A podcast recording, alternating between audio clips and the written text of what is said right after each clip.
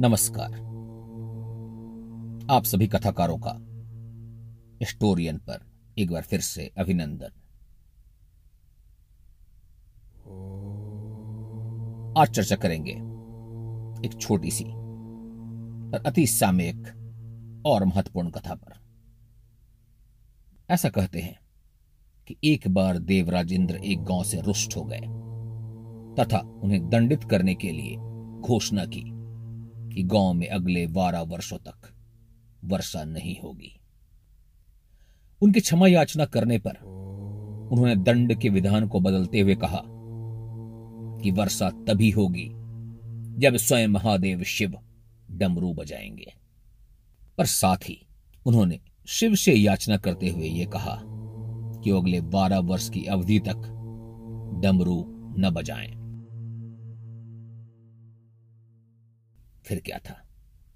देखते ही देखते फ़सल से हरे भरे खेत सूख गए और गाँव की समृद्धि जाती रही। ग्रामवासी हताश हो, कभी अपनी नियति को कोसते, कभी शिव से डमरू बजाने की प्रार्थना करते। और देखते ही देखते दो वर्ष बीत गए। अनेकों ने अपनी भूमि का त्याग कर अन्यत्र के लिए प्रवास भी किया।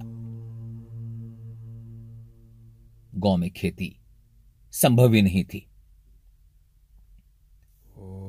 पर उस गाँव में एक किसान ऐसा भी था जो नियमित अपने खेत पर हल चलाता, उसकी क्यारियों को संवारता और परिश्रम में लगा रहता।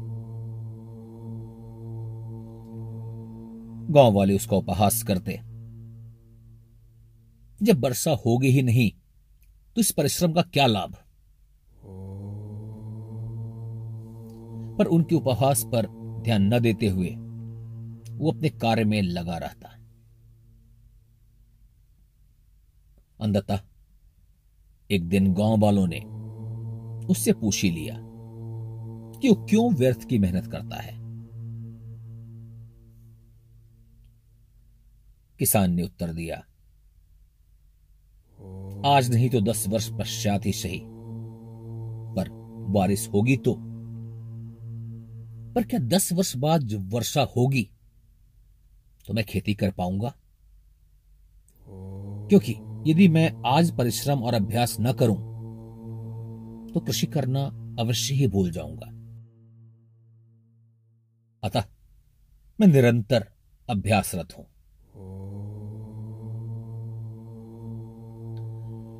ग्रामवासी तो कदाचित ही इस बात का मर्म समझ सके। पर कैलाश पर निवास कर रही माता पार्वती ने महादेव शिव से प्रश्न किया, स्वामी, किसान की बात उचित है, पर प्रश्न ये है कि क्या बारह वर्ष पश्चात आपको डमरू बजाने का अभ्यास शेष रह पाएगा? महादेव माता पार्वती के प्रश्न का अर्थ समझकर मुस्कुराए। और कहा, तुमने सत्य ही कहा। मैं अभी परीक्षण करता हूँ कि मेरा डमरू बजाने का अभ्यास शेष बचा है या नहीं।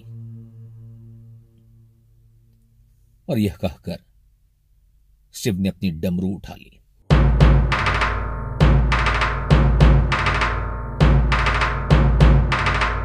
और फिर क्या था?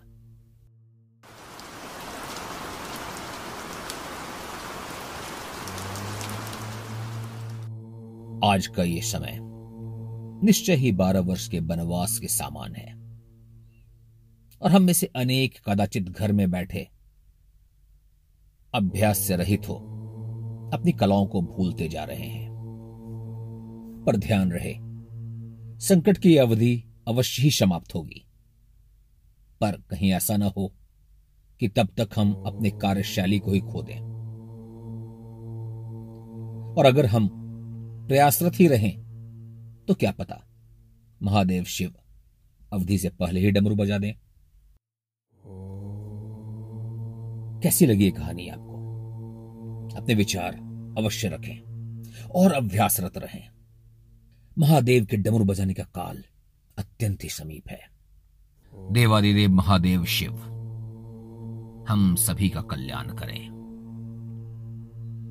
ओम नमः। शिवाय।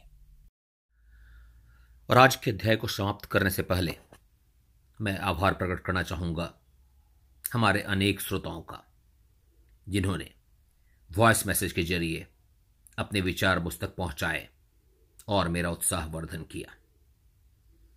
आने वाले अध्याय के अंत में मैं ऐसे कुछ वक्तव्यों को प्रसारित करता रहूँगा। और आपसे अनुरोध है कि आप भी वॉइस मैसेज के ज़रिए अपने विचार मुझ तक पहुंचाएँ। आज मैं विशेष आभार प्रकट करता हूँ आर्सनल किलो का, जिन्होंने अद्भुत शब्दों द्वारा मेरा उत्साह वर्धन किया। आपका आभार। विवेक दत्त जी, मैंने आपकी लगभग ज़्यादा नहीं तो तीन चार आपकी कृतियाँ मैंने सुनी हैं। और मुझे ये कहने में एक प्रतिशत भी संकोच नहीं है कि आज तक के सबसे अच्छे वक्ता मुझे आप लगे हैं। और बहुत बहुत शुभकामनाएँ आपको, आपके पॉडकास्ट के लिए।